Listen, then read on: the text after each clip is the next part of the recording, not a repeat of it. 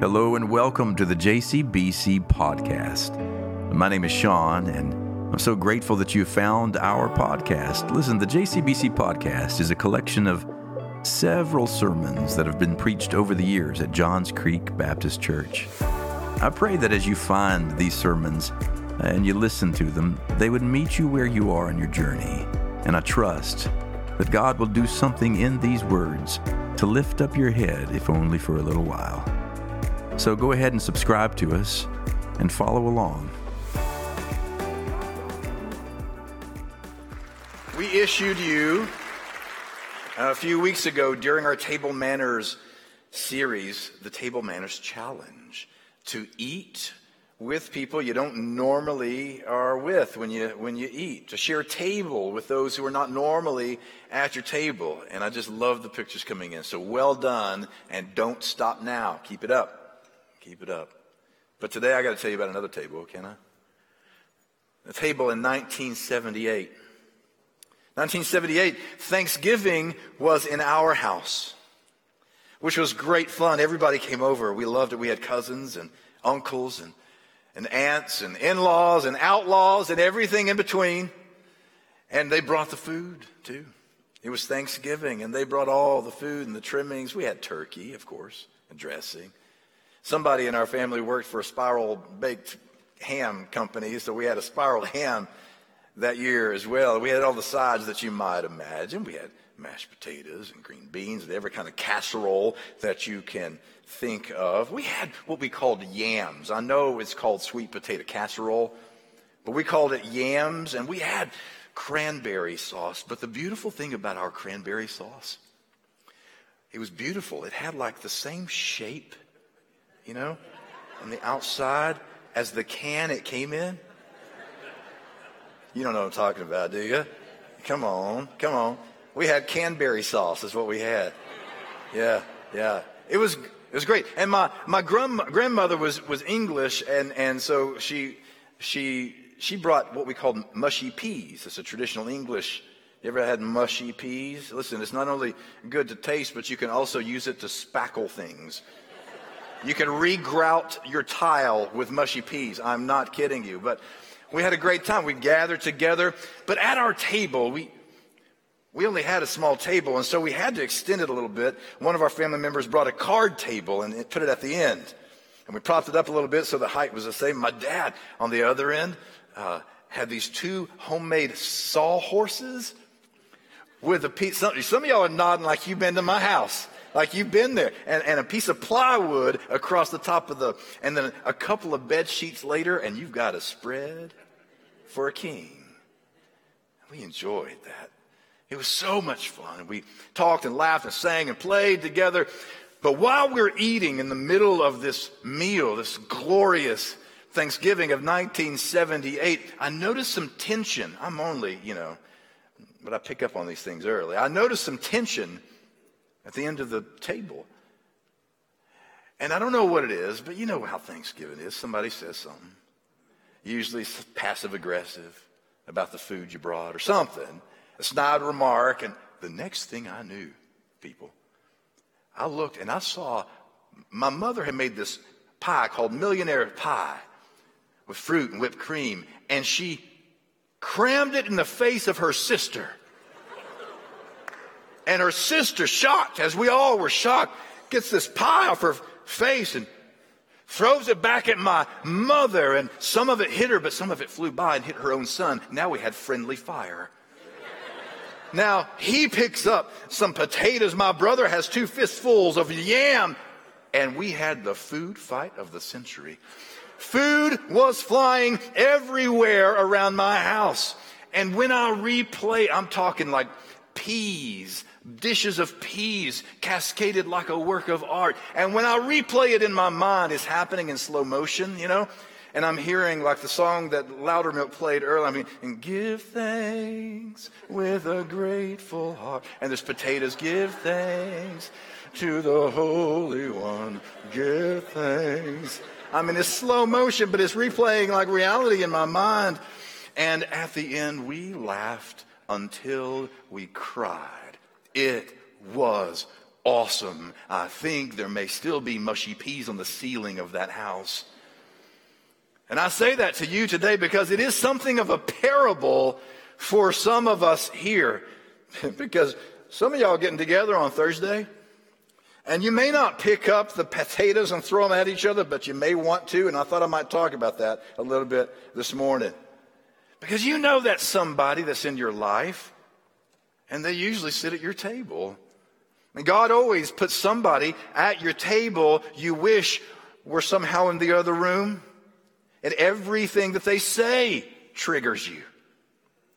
And not just what they say, but how they say it. And what they do and what they believe. And you, you can't, for the life of you, understand why someone would orient their life the way they have oriented this, this life. And it may be something as silly as, as college football. Yeah. It'll be pretty emotional at our, yeah, and pretty emotional at, at our, our table this Thanksgiving. Uh, it may be college football, but it may be worse than that. It may be more important than that. It may be they set you off because of politics or theology, or it may be because of the way you raise your kids, or the way they raise theirs, or the way they can't keep their mouth shut about the way you raise yours. Right? Am I talking to anybody yet? And it may not be that you pick up the cranberry sauce and chuck it across the room, but already in your mind, in your mind, in your heart, you have taken the wishbone from the turkey and you have impaled them across the table.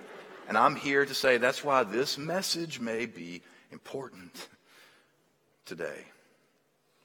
And I want to read for this final sermon in the series of table manners one verse and one verse only. I want us to dig into this one verse until we get to the marrow of the bone.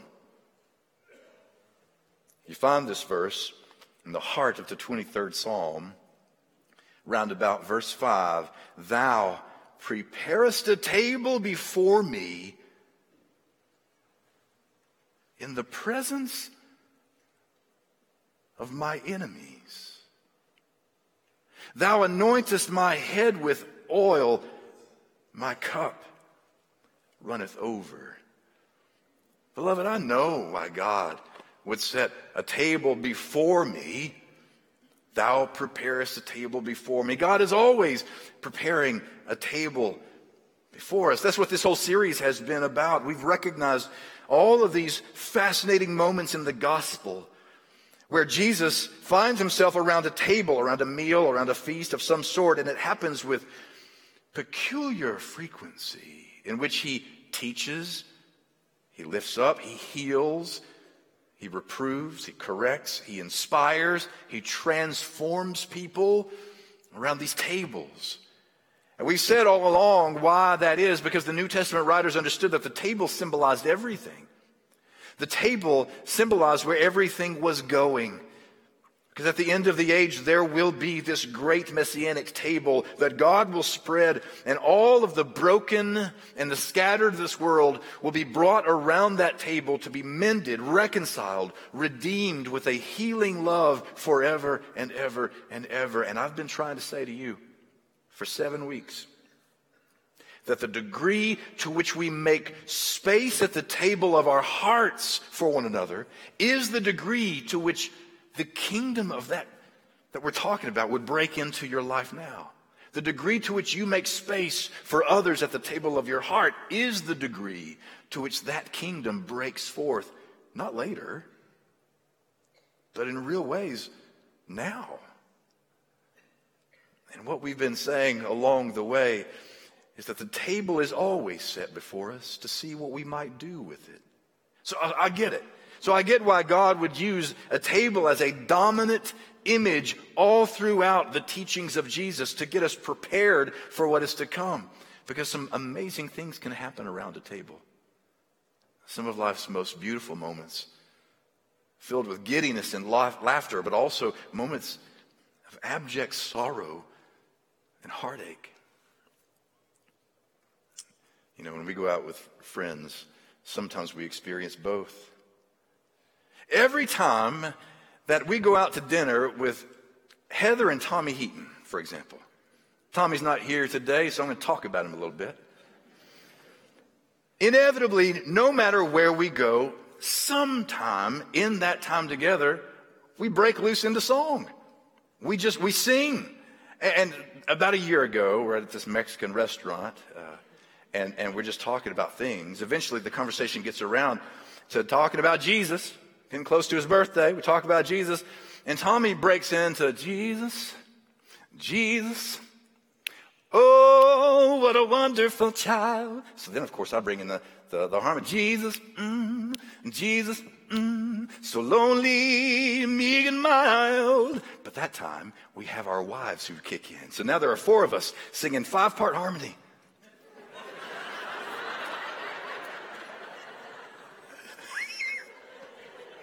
But we're clapping, we're singing. Uh, but there's a beautiful moment. We're singing all about Jesus. We're having this, and about two tables over, this African American family is there, and now they're in on it. And we're having church at this Mexican restaurant singing about Jesus, and it's fantastic around the table. There are moments like that, and you just want to laugh and sing and play and love. And at the same time, there are other moments. Like when I was at lunch at Pearl on, just here in Johns Creek, with Bill Self. He and I would go out to lunch with one another. And during that lunch, he was waiting to hear the news of his diagnosis. And while we were eating, his phone rang. And it was his doctor who told him that it was ALS. And neither one of us had much of an appetite anymore. There's sometimes when all you can do at a table with someone you love is put the food aside and be present in painful silence in powerful support. And we talked and we prayed. We paid our bill, or I paid it, and, and we left. The table is an amazing thing. I get it. Right? I get why God would set a table before me in the presence of my friends. I get why God would set a table before me in the presence of those who understand me, who get me, who support me, who have my back when the arrows are flying. I get that. I get thou preparest a table before me in the presence of all those who agree with me and basically affirm my outlook on all things. What I don't get is thou preparest a table before me in the presence of mine enemies. That's hard work. And it's hard work even interpreting what the text means at that point because some have said, some have interpreted this verse to mean, yes, God is so on your side that God will set a table before you and make your enemies watch as a way to somehow taunt your enemies in their defeat as they see you feast in your victory. I've heard that before. And maybe, okay, possibly. That's what that means. But the problem with that kind of thinking is that he sets a table before my enemies too, in the presence of me. Hmm. See, the problem is Jesus is the interpretive lens through which I read all of the Bible, including this verse. And Jesus is the one who set a table before Matthew the tax collector and Simon the zealot. Matthew, who was on the payroll of the empire, and Simon, who wanted to overthrow the empire. Now they are passing biscuits to each other. See, Jesus is the one who reaches forward and dips his bread in the same bowl as his betrayer on purpose. So when I hear thou preparest a table before me in the presence of mine enemies, I don't think it's to taunt the enemies because frankly, Jesus never said, Thou shalt not have any enemies. What he said is, Thou ought to learn something about how to love them. So, why would God set a table before me in the presence of my enemies? Of all the 100 reasons that could be possible as to why God would behave that way, I want to suggest one, just one reason why God has set a table before you in the presence of that one that you know about, you know? Because of this. Enemies are mirrors to the soul.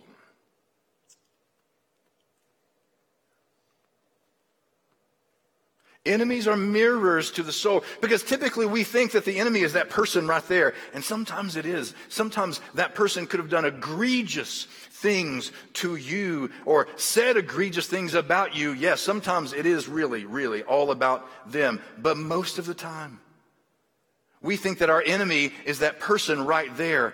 But truly, the enemy is what that person symbolizes for you.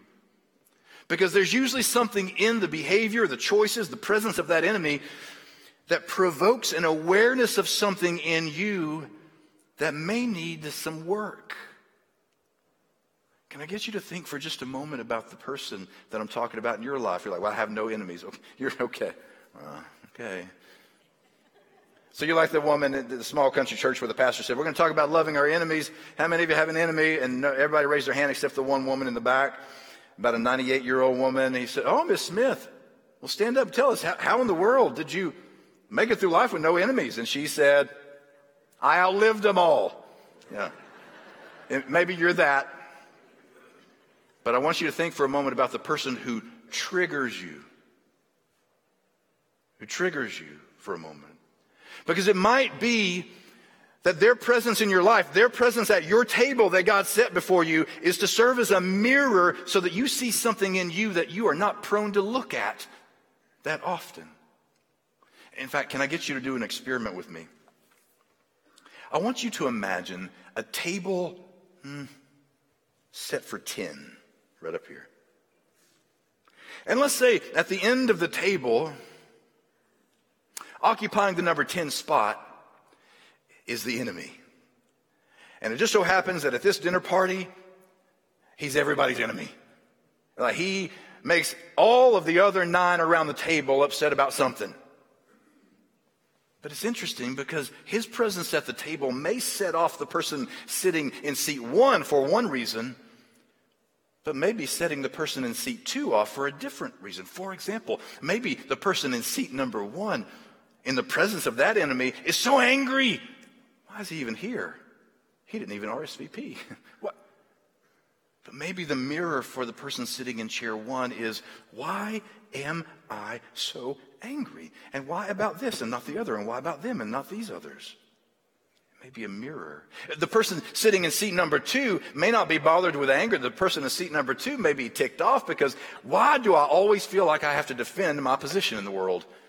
With this person here? Why am I always somehow trying to prove something and gain some favor in this person's eyes?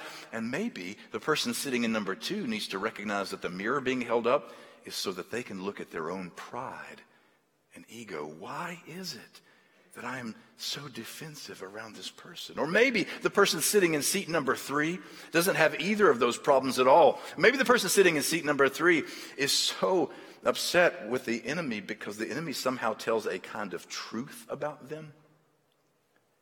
And you know, there's a little nugget of truth in everything that ticks us off, right? And maybe the person sitting in seat number three has worked their whole life in order to deceive themselves from believing this thing is true. And their presence at the table makes them reckon with something they need to reckon with. And maybe the person sitting in seat number four is not dealing with any of that, but the mirror at the end of the table for them is why is their marriage so much better than mine? Why do their kids their kids talk to them and speak, spend time? There's kids call from home. They and maybe the person in seat number four is dealing with a sense of envy over something they perceive they are missing, and this person's presence actually evokes an awareness of that fear that I may be missing this thing, and it's, maybe it's not the person at all. Maybe it's something in here. Or maybe the person sitting in seat number five. They don't know why they're upset with this, this enemy at the end of the table. All they know is that person exhausts me. And they talk all the time. They won't stop talking.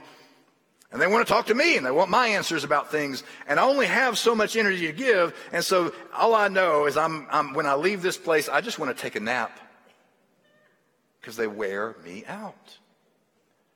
And it may be that the mirror of this enemy at the end of the table for the person in the sixth seat doesn't, doesn't bother them, any of this other stuff, but maybe the person in the sixth seat is troubled because this person represents something they just can't trust. I don't trust him.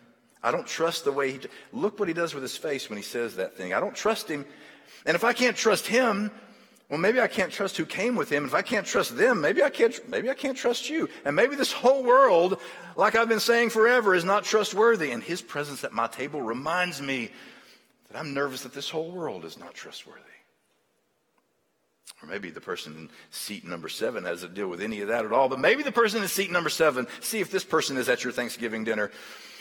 When the enemy shows up, there's something about this enemy that holds up a mirror and forces the person in seat number seven to address his or her own pain or suffering. And they don't want to do that because they've worked so hard their whole life at ignoring it and moving on past it. And maybe the person in seat number eight is mad not about all those things, but about the reality that when that person enters the room, my enemy, they suck all the air out of the room.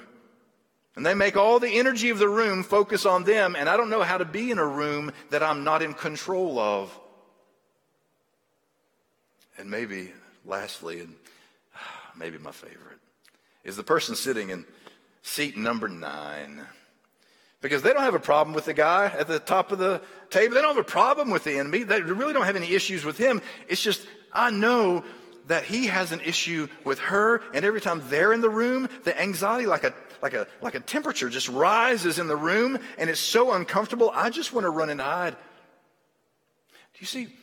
We call people enemies that actually may not really be our enemy, but rather the mirror that shows a problem in a me. Sometimes the enemy in a V reveals the enemy in a me.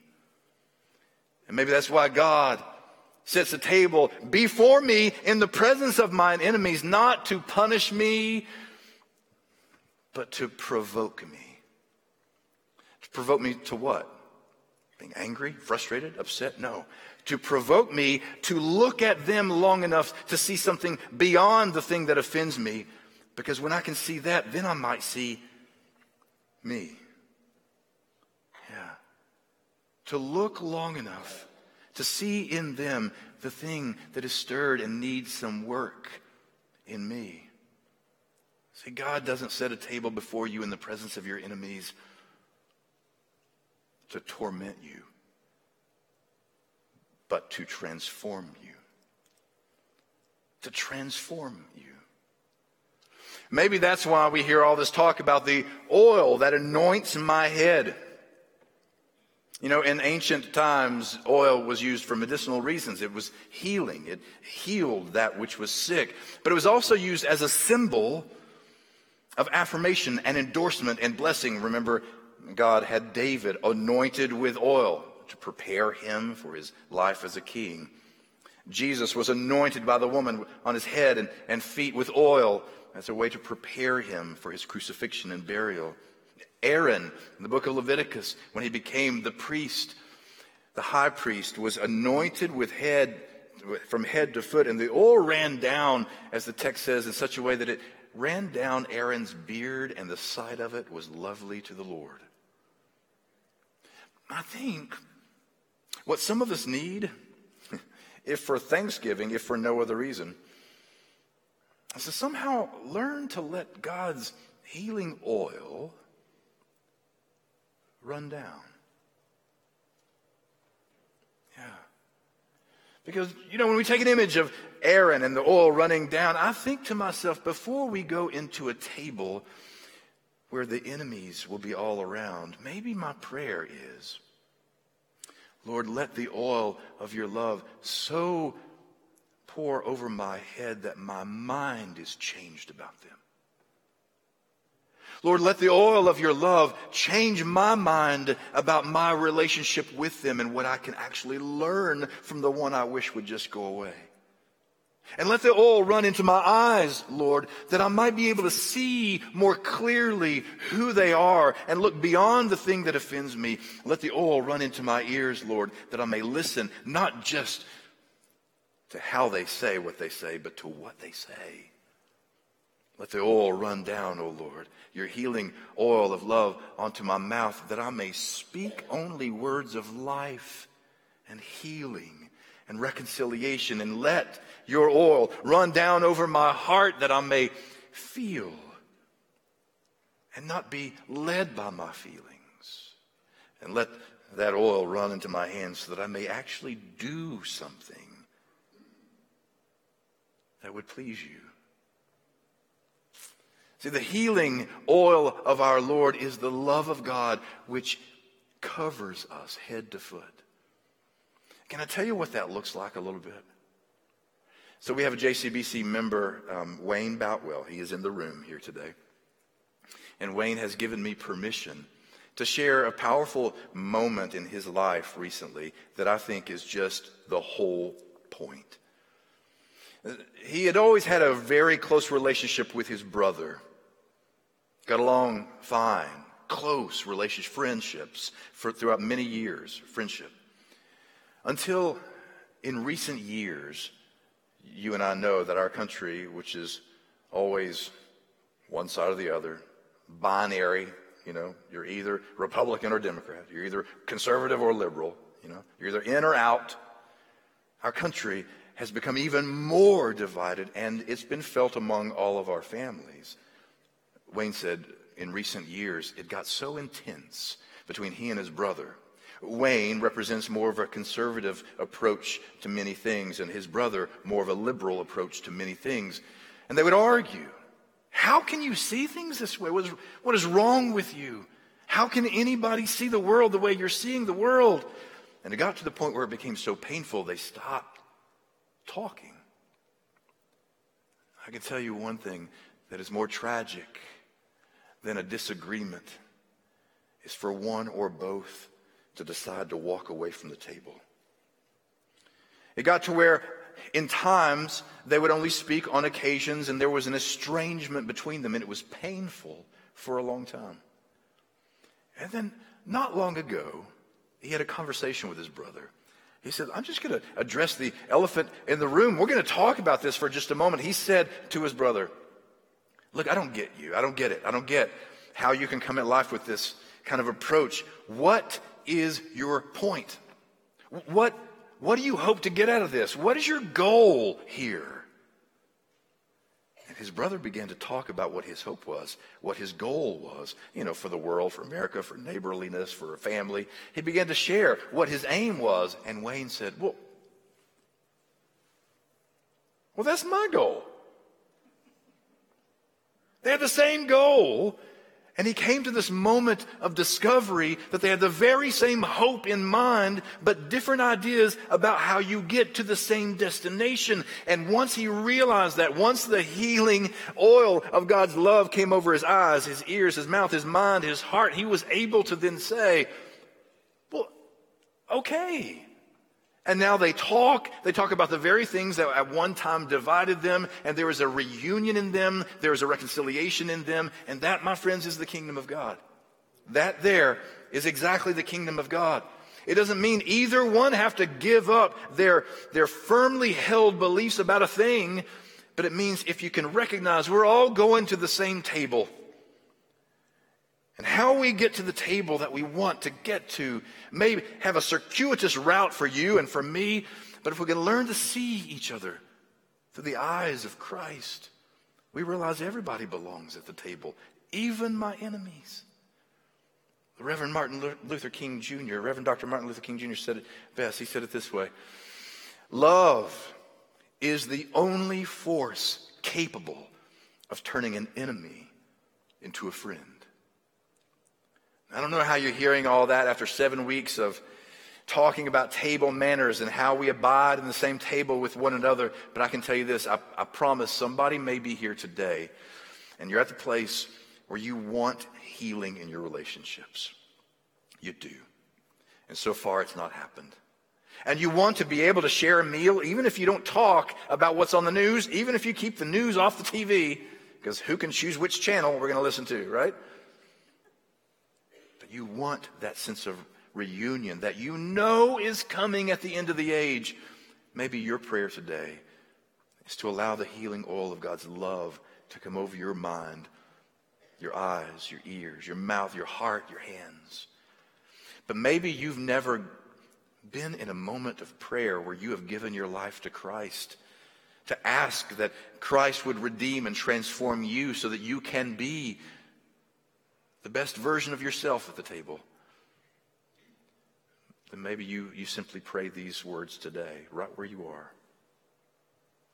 God, I am tired. I am tired of attempting to do life and to share life with people I love, and yet there's always this impasse. There's always this thing, God. And I realize no matter how hard I try, they try even harder, and the divide just keeps growing. And I realize that you are the only bridge between us. And maybe I have not yielded myself to you enough to be fully present in that moment with the enemy in the room. So in this moment, I ask that you would transform me from the inside out. I pray that you would forgive me for all of those ways that I allowed my ego to take control rather than you. Forgive me of all of my sin. And give me a new heart that I might be able to see everyone who is around me as a child who you love and who you bled and died for. Transform me now. I am yours. In Christ's name, amen.